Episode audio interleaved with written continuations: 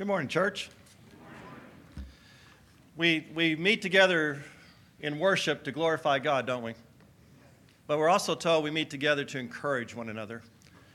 And you need to meet on a regular basis with other Christians to get that encouragement you need for your daily walk, your daily life.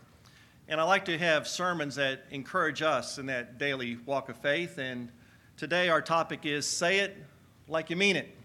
We're going to talk about that today.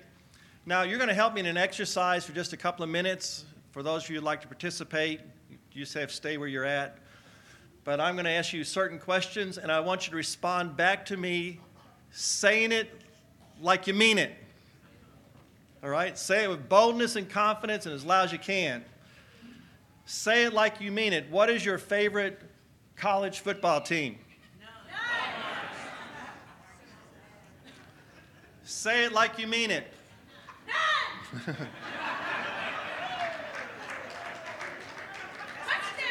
What is What is your favorite brand? Coke or Pepsi?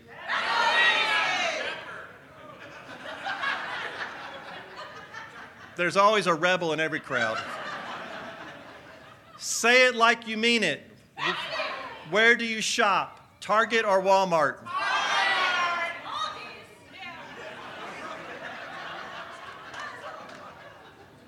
Say it like you mean it. Home Depot or Lowe's?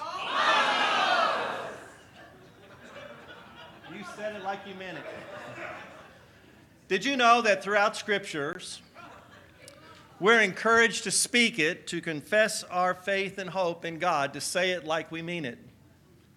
To say it like we mean it. In Matthew 10, Jesus instructs his disciples about the commission he's sending them on. And he tells them, in preface to the verse we're looking at here, that some of them will be like sheep among the wolves, some will be beaten and arrested and betrayed by their own family. But he tells them, don't be afraid. And the reason why they go through those things is to simply to keep them from speaking up, speaking about their faith. And so what Jesus says is that when you face these things, I want you to say it like you mean it, that you belong to me. And if you will say it like you mean it, I will do the same for you in heaven. Faith in your heart, faith in your mind is vital to do the will of God. Hope in your heart and hope in your mind is, is, is so necessary. But God wants us to speak it out, to speak those words of faith and those words of hope, to say it like you mean it. As those disciples had tough times when they went through their ministry, you're going to have tough times. But in those tough times, you speak words of faith. You say it like you mean it. And Jesus says, I will honor you for it. In John chapter 12, he gives an example of people who believed but did not speak. Uh, there were groups of people who believed in Jesus, but they did not speak out their faith. They did not say it like they meant it because they were afraid of losing their position. They were afraid of what their friends might think. Uh, they were afraid of being ostracized and thrown out of the synagogue. And the result was, Jesus says here that they were seeking human approval, that they loved human approval more than they loved the approval of man. And I think this is very important here, especially the first part, that you may believe something deeply in your heart, and you may even think it the hope that you have in your mind. But for some reason, you're not speaking that. You're not declaring those words of faith, those words of hope that are within you. And you wonder why, even without that belief in your heart and that hope in your, in your mind, that things are not happening. That things are not happening. Let, let me ask you are you speaking those words of faith and hope to others so that they can hear it? Are you declaring that and saying it like you mean it? Or are you just keeping those things to yourself? I believe that words, saying what you mean, faith and hope words, is what brings life to your faith. Joshua was in this battle, and he's against the Amorites. The Amorites is a very vicious enemy. And Joshua, through the power of God and through some miracles of God, is experiencing victory over uh, the Amorites. The victory's going well. Joshua stands before the presence of the Lord, it says, and before all of Israel, and speaks these words Sun, stand still over Gibeon. Moon, you stay in the valley right where you are. He spoke those words of faith. And you know what the Bible says? That God heard the words of Joshua. And he listened to Joshua, and the sun stood still over Gibeon, and the moon where it was at in the west for nearly another full day. That's a miracle, isn't it? Said it never happened like that before, and it's never happened like that again.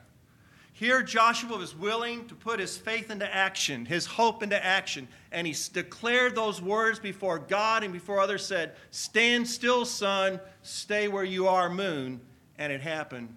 I think about that, and I think, will you say and live it and say it like you mean it and declare your faith and your hope over your children, over your family, over your marriage? over your grandchildren? Will you declare before the presence of the Lord and before everyone else that, that will of God over your friendships and over this congregation and over your work and over your circumstances? Joshua said it like he meant it, and God honored that. And when you do that, God will do the very same thing for you. He will honor you because of your words of faith and hope, but you got to say it like you mean it. Amen? There's this beautiful word in the Bible that is the word confession. Now, when we think about confession, we often think about confessing Jesus Christ as Lord, and we all do that, need to do that. We also think about confessing our sins before God, and He's faithful and just to forgive us of those sins, and we need to do that. But the word confession also means the word to agree, to be in agreement with. And it's in this particular tense that's in the Bible to keep on confessing to keep on agreeing with the will of God, to be in agreement with God. And we're to speak that out. In Psalm 107, verse 2, it says, Let the redeemed of the Lord do what? Say so. It doesn't say, Let the redeemer of the Lord think about it or meditate upon it, but let the redeemed of the Lord do what? Say so. Are you redeemed? Then say it. Jesus' sacrifice accomplished a complete redemption for you. And this happened on the cross. And you can live with the confidence when you receive Christ as your Lord and Savior that you are redeemed from your sins, and you need to say it like you mean it. Now, you got to receive it. It just doesn't happen. You must receive Jesus Christ as Lord. But here's the good news He has forgiven you. He doesn't expect you now to go around the rest of your life feeling guilty and trying to find some way to make it up to God, some work you can do or something you can do to kind of even it up. God says, No, I have redeemed you, and what I want you to do is say so. And to live under that grace and that truth, the price has already been paid. Don't walk around condemned. Don't walk around condemn- guilty. Walk around saying, I am redeemed. and say that. The price has already been paid. When Peter was given his sermon, he said that when you're baptized into Jesus Christ, your sins, you're baptized for the remission of your sins. They're not only forgiven, that's the word remission. You know what remission means? To send them away.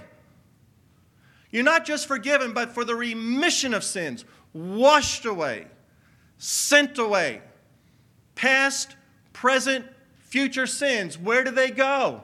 On the cross of Jesus Christ. So that you, as the redeemed of the Lord, can say so and say it like you mean it. Now, there's a very powerful verse in Proverbs. In Proverbs 18 21, look at the power of that verse. It's powerful, isn't it? what you consistently verbalize, your life is moving toward. Your subconscious is affected by verbal repetition. And what you are speaking, your life is heading in that direction at a fast pace. What you're declaring what you're speaking, those words, can kill or give life. They're either being fruitful or they're poisoning and they're toxic to people like yourself and those around you. What are you speaking and confessing over your life? What words are you saying? Are they poisonous, poisonous words or fruit about your marriage, about your job, about your health, about your friendships, about your children, about your goals, about your dreams, about this congregation? Your life always, without exception, moves in the direction of what you say. Don't take my word for it. This is God saying this. Beautiful proverb. Proverbs 91, verse 2 says, We need to say it like we mean it. I will say of the Lord, there it is again, not think it or meditate on it. I will say it like I mean it. The Lord, He is my what? He's my refuge and my fortress, my God in whom I trust. It's so easy, isn't it, to fall into the pattern of telling everyone about our anger and our conflicts and our depression and our desires and our displeasures and our problems and our struggles and our troubles and our wants and our weaknesses. And we're, we're so easy to talk about those things over and over and over again. And what the psalm says is say it like you mean it. The Lord is my refuge, He is my fortress in whom I trust. He's my deliverer. He's my provider. He's my help. He's my peace. He's my joy. He's my provider. He is my restorer. He is my resave. He is my savior. Confess. Speak what you mean about God. That your faith in God gives, gives your life the right direction. It brings fruit to your life. But when you're declaring everything about your troubles over and over and over again, you are bringing poison into your life. Does that make sense? And it does. Have you ever noticed the more you talk about your troubles, the more troubles you have? Of course, this must be rooted in faith, doesn't it? A positive mental attitude can get you so far. This is not positive mental attitude. Positive mental attitude that's not rooted in anything is just a positive mental attitude. You'll feel better. You'll have a better attitude as you're going down, right? but it's not going to solve anything. And it's simply not a good positive mental attitude about having a belief in yourself or just having a belief. The belief must be in God, must be in God. So Paul encourages the Corinthians in the fourth chapter of 2 Corinthians. And he goes back to the life of David. And he quotes from Psalm 116. David is going through a rough, rough patch. People are trying to kill him. He's fearful that he's going to die. And in the midst of that, you know what he did? It says, I spoke because I believed. As I'm facing death, truly, Lord, I am your servant. I believe you'll deliver me, is what he says in Psalm 116.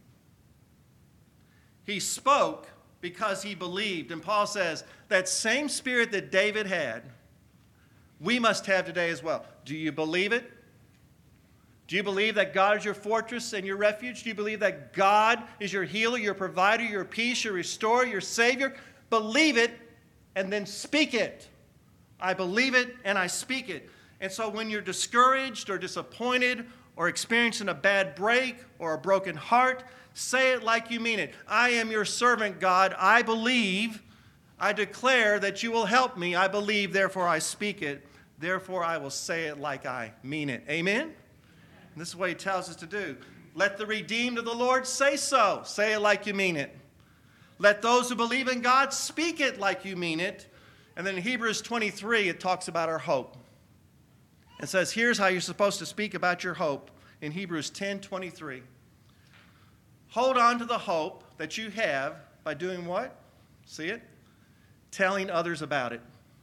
Telling others about your hope, saying it like you mean it. I'm getting through this because my hope is in God in whom I trust. Though I may be outwardly wasting away, Inwardly, day by day, I'm being renewed because my hope is in the God in whom I trust his promises. Though I've experienced this major setback, I will not continue to look back, but I will continue to move forward because my hope is in the God in whom I trust in his promises. And you say it like you mean it, and God will honor you for that. See that? Hear that? Speak it, declare it. Speak it and declare it. Jude was the brother of Jesus. And he's writing to a group, one little chapter, that's struggling with their hope, stumbling in disbelief. They're living in a culture where they're surrounded by ungodliness, where there are grumblers and fault finders all around them, and it's eroding their hope and their faith. They're living in a place where it seems like sin is rewarded, boastfulness is successful, and false flattery is working. And Jude says, Here's what you must do. Here's how you overcome that.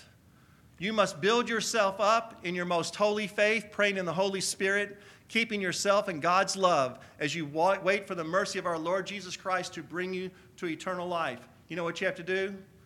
You got to build yourself up. How do you build yourself up in faith? How does faith come? Faith comes by what? Hearing the Word of God, listening to the Word of God. You build yourself up in the Word. You see what the Word says, you declare the Word of God, the promises of God. You got to pray in the Holy Spirit. Pray for the Spirit to transform you, to give you wisdom, to give you strength, to give you guidance, to lead you into all truth. You pray, you pray, you pray. You remember God's love. You remember God's love. But you, you must build yourself up. If you spent just a little bit of the time you worry and complain about life, and you would pour that into studying God's Word and praying to God, do you think your life would change significantly in the next 60 days? If you spend all that time you're talking to somebody else or trying to just complain about something, and yet you put that in, pour that into God's Word and built yourself up in His Word and built up your faith and built up your hope, do you think your life would be different six months from now? Absolutely. It's there. But notice, you have to build it up. You must do this. You must encourage yourself. The most important conversation you'll have, ever have next to God is to yourself. And you pour that word into your life and you pray and you pray and you pray and you remember God's love. God loves you. God loves you. God loves you. He wants you to say that you've been redeemed. He wants you to believe and therefore speak it. He wants you to have a hope that you declare to other without, others without hesitating. And you build yourself up in that love and you speak those words of faith and hope. Because here's what we're facing. Again from Proverbs. Proverbs 6 2.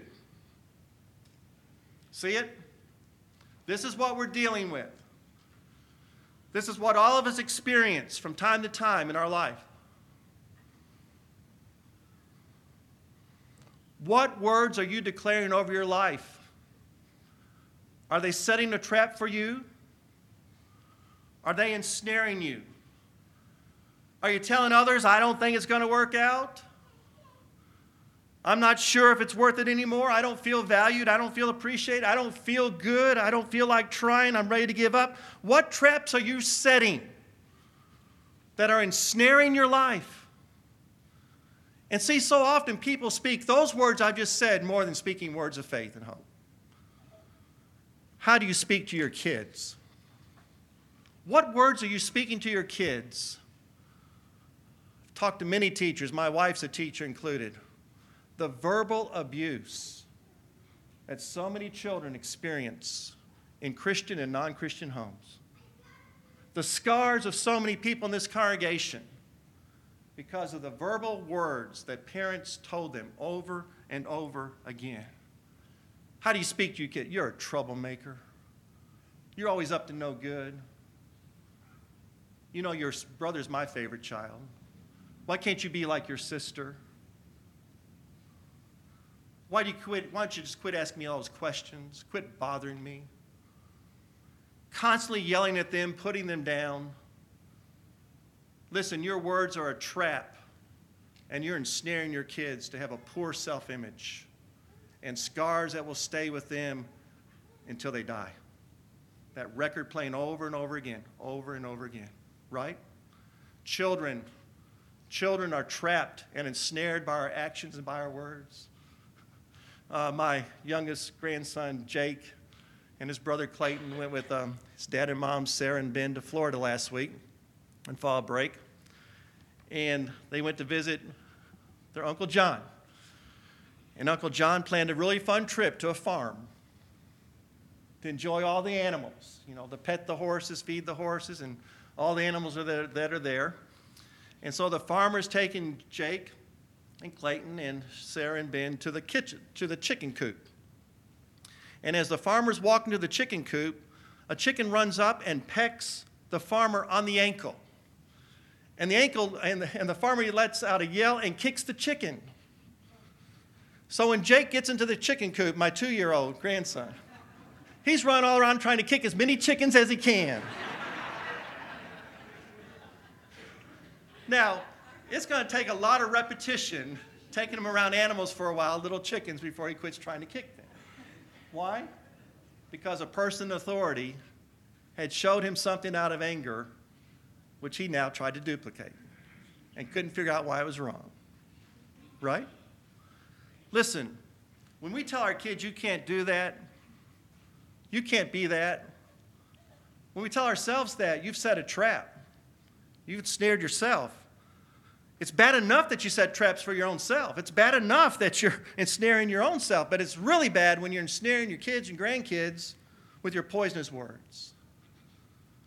I love what Joel says. In the book of Joel, they're facing a tremendous enemy that's winning. They feel weak, feel like they're losing. And God speaks to them. He actually proclaims to them the following Let the weak say, I'm strong. Let the weak say I'm strong. He didn't say, let the weak say I'm weak, did he? What did he say? What are the weak supposed to say? Let the weak say what? I am strong. That's not denial. The Bible never says smile and praise the Lord when you go through bad things. The Bible never encourages denial. This is not denial. This is determining not to walk in defeat. Hear the difference? I am not weak. I am what? Strong. I know I'm weak. I know my weaknesses. I know where they are, but I know the strength of my Lord. Let the weak say, I am strong, not living in denial, certainly not walking in defeat, declaring God can strengthen you when you're weak, weak in doubt, weak in fear, weakened by abuse or addiction or rejection, weak in trying how to raise your children. Let those of you who are weak say you're what? Strong. And God will give you the faith for your doubt. He will strengthen your courage for your fear. He will give you victory over your addiction. He can give you a comfort for your abuse. He can give you companionship for your rejection. And He can give you the wisdom to raise your kids. But you can't keep talking defeat because the direction of your life will go where your words are. And if you keep saying, I'm weak, I'm weak, I'm weak, I can't do it, I can't do it, I can't help myself, I cannot get over this, it's a self fulfilling prophecy. Let the weak say, I'm what? Strong. Strong. Quit kicking the chickens. Now, what really makes this life so great is when we find others who will say it with us that they mean it. Confession is an agreement, agreeing with God and the work that He wants to complete in you. I love this verse out of Matthew 18. It makes life so much easier when you find others to agree with you in prayer. When you will find others who will agree with you for God's will to be done in the life of somebody else. Matthew 18, 19, I also tell you this if two of you agree here on earth concerning anything you ask, my Father in heaven will do it for you. For where two or three gather together as my followers, I am there among you. Oh, the power of two. Oh, the power of three. Where two or three are in agreement, well, they will say it like they mean it along with you, not 20 or 30, not 200 or 300. Not 2,000 or 3,000, then you get God's attention. Not 20 or 30 congregations or 200 or 300 congregations or 2,000 or 3,000 congregations. No, the power of two. When you can find two or three to agree with you to do God's will and to speak that faith and hope into a situation, God honors that. Is that wonderful? Part of fellowship and getting to know each other is to find those two or three that will agree with you to pray about a certain person or a situation and to pray it and to say it like they mean it and to see how God honors that. Do you believe that? Where two or three are gathered in my name, Jesus will honor those words of faith. Well, I know some of you are here today and you're saying that this topic's not for me. I mean, I have sin in my life. I feel unrighteous. In fact, I probably am unrighteous. But you know, the good word from God is that you don't have to stay that way. And He certainly doesn't want you talking that way. In 1 John chapter 1, verse 9, it says the following If you'll confess your sins, He's what? Faithful and just, and will forgive you your sins and purify you from all unrighteousness. This is what God wants to do for you. He wants you to take you from the area of guilt and sin and condemnation and guilt and want you to say, I'm redeemed. I'm redeemed. I am forgiven. If you'll confess, that means to agree with God about your sins. Here's what God's going to do with that confession He's going to honor it, He's going to be faithful and just to forgive you and purify you, and He's going to restore you from unrighteous to righteous. And He wants you to walk in that and to believe that, and be restored in that, and live that way. And this is what Jesus does for us. This is what He's promised us. He's the one who takes away the sin of the world. Your sin, He takes away. And you have to receive it, though. You have to believe in Him, confess Him as Lord, agree that Jesus Christ is Lord, repent of your sins, be baptized into His name, and have your sins washed away, sin away from you, and put on the cross of Christ. When you do that, you're His child. And He expects you to walk in faith. And He expects you to speak those words of faith, to say it like you mean it, declaring your redemption, declaring your faith, declaring your hope, and declaring your love for God Almighty because of what He's done for you in Jesus Christ. Will you say it like you mean it? And put those things into action. Say it as loud as you can in your life every day, just like you talk about your favorite football team, whether it's none or someone. Or, but say it like you mean it. Let's say it. Say it like you mean it. Let's say it together. Say it like you mean it. Thank you, Jesus. Let's stand together and sing.